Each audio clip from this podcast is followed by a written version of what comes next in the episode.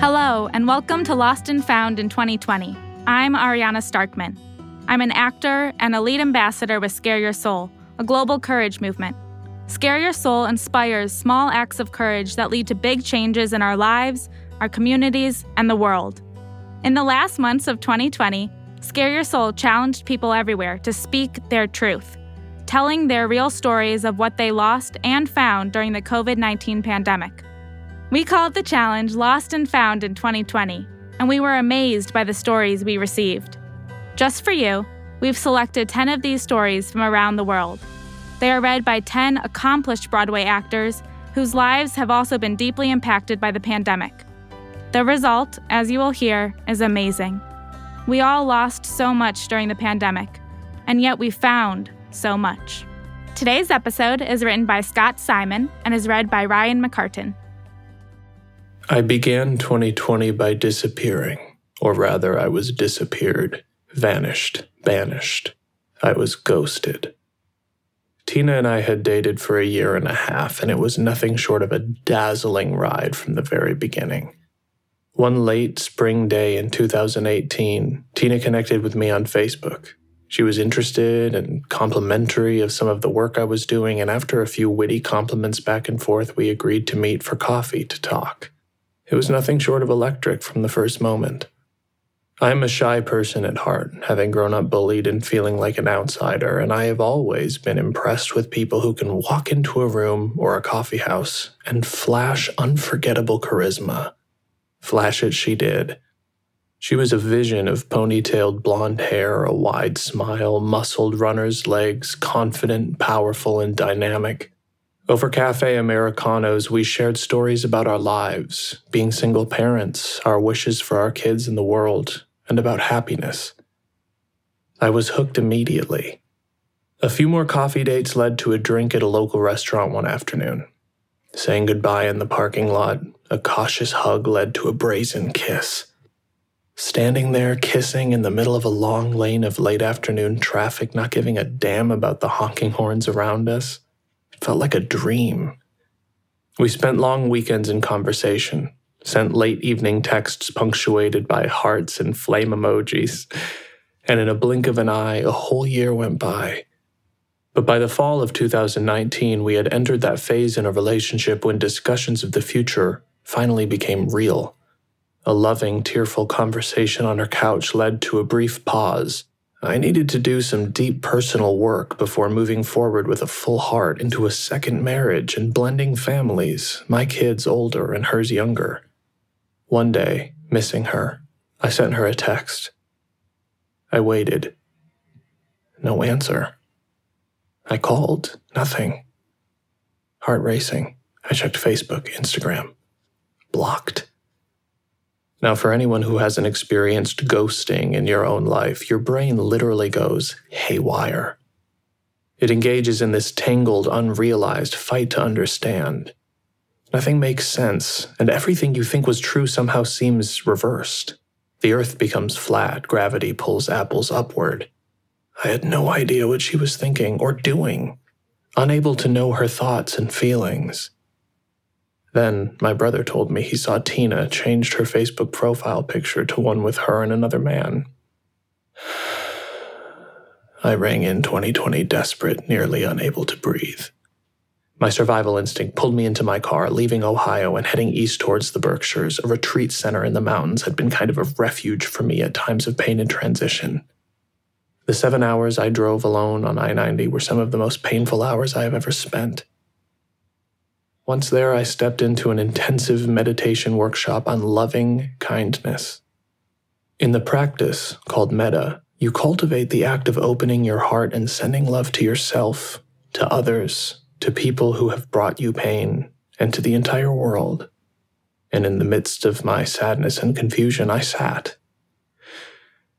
I breathed, slowed down, and for a second, I felt the ice melting just a little bit. Back at home, I brought that special meditation practice into my life every day. Although it didn't feel like a practice, it felt more like a lifeline. Then on March 12th, 2020, everything changed again. with the unwelcome intrusion of COVID into our lives. You may feel the same, but the catalog of losses was longer than a classic 1950 Sears version.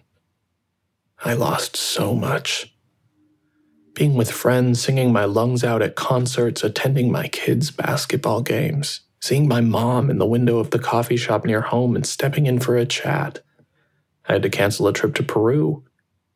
Even just seeing faces, eyes, and smiles. And hugs. I lost hugs. A good friend of mine says, Search for the hurt, and there you will find your healing. So, without any reasonable option, that's what I did. I began to not only practice meditation, but to lead loving kindness meditations on Zoom. Racked with nerves, I led my first session, which led to two, and before I knew it, to 14. I watched with awe as the little Zoom boxes filled with beautiful faces expanded from 20, 40, then 80 people, sitting in the quiet, dim light of their living rooms, legs folded and traces of smiles on their lips. In the late spring afternoon, sitting by a large oak tree in my yard, prepping for the next meditation, I began to strengthen my own sense of moving forward in this new world. Deep in the pile of ashes that was 2020, I could start to see a glint of gold. I recommitted to reading, to sitting in stillness, to honesty, having the hard conversations I was avoiding with Tina and others. I returned to what felt holy, real, and substantial. And as karma would have it, a deep, bright, adventurous, radically honest woman entered my life, filling more of that empty heart space.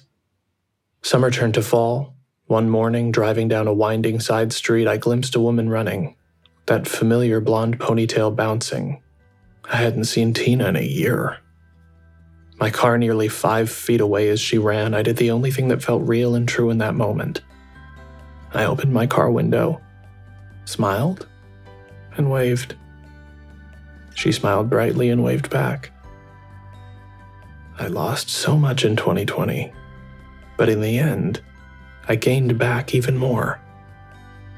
My breath, my smile, my heart, and a whole new life. Thank you so much for listening.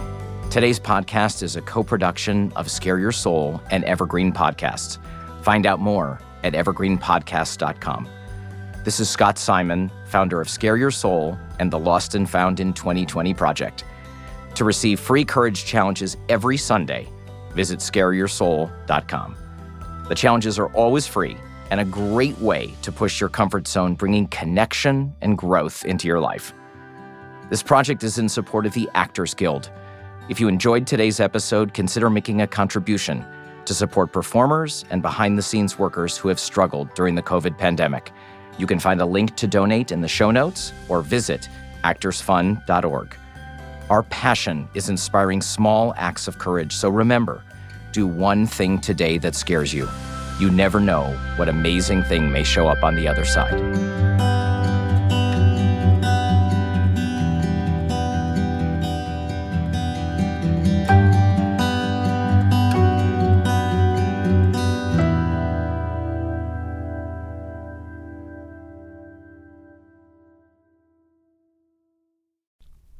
You know, a lot can happen in seven minutes, and luckily, that's how long it takes me to tell a story.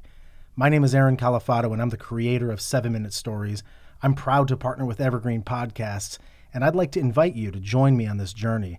I'm going to take you on some crazy roller coaster rides using my unique extemporaneous storytelling style, and together, we're going to try to make sense of the world, all through the art of storytelling, and all in approximately seven minutes.